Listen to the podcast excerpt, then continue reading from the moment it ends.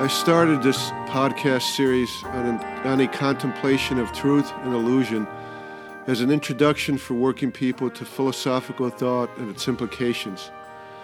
Much of what we contemplated in the Truth and Illusion podcast would be called in philosophy epistemology, which is defined as the study of knowledge and justified true belief. Normally, in common language, these two concepts of knowledge and justified true belief are considered to be the same. After all, if the belief is true, is it not knowledge? As often happens, if you have listened to most of these Truth and Illusion podcasts, you probably know by now that philosophy often throws a wrench into common sense. In epistemology, the distinction between knowledge and justified true belief is often delineated by Gettier problems, named after the philosopher Edmund Gettier, though the problem is discussed as far back as Plato. A common example of these type of problems is called the stop clock case. Assume Alice sees a clock that reads 2 o'clock and believes the time is 2 o'clock. It is, in fact, 2 o'clock, so her belief is true. The problem is that unknown to Alice, the clock stopped, the clock she's looking at stopped 12 hours ago. So she has a justified true belief that it is 2 o'clock, but only out of pure luck. Is it knowledge to have a justified true belief merely as a matter of pure luck?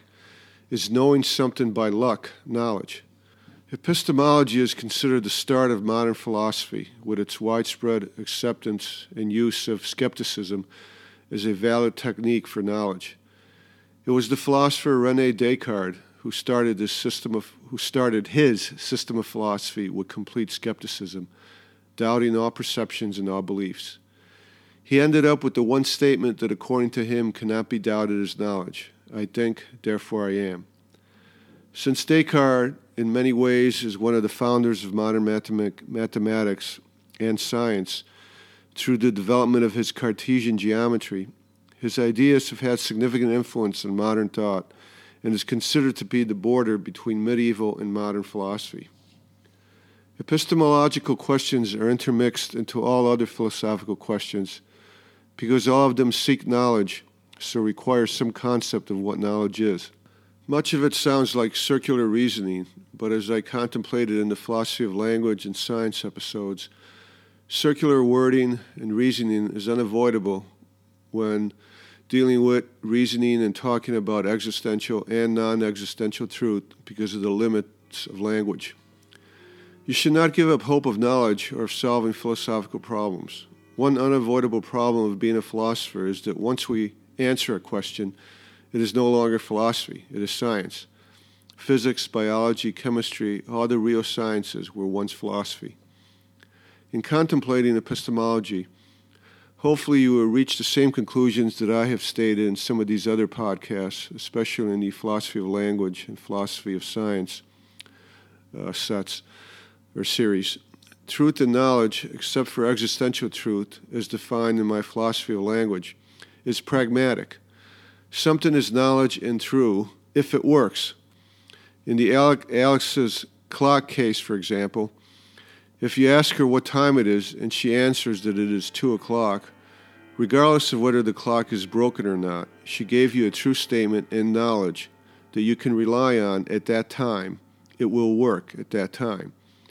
Since the clock is broken, that true statement of knowledge is only good for the one minute that it is two o'clock.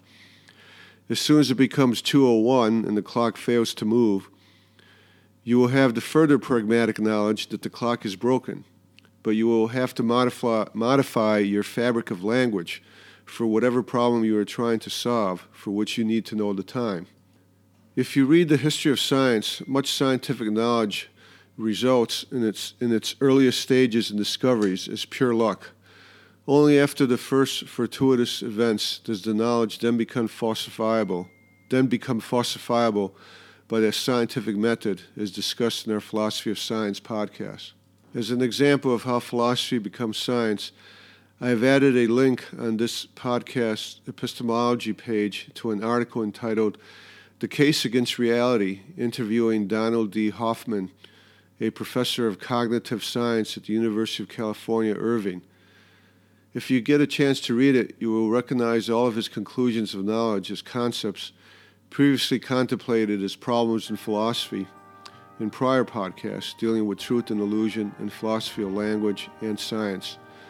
Concepts that, in their basics, were discussed as far back as Plato, but that now in the 21st century are becoming science.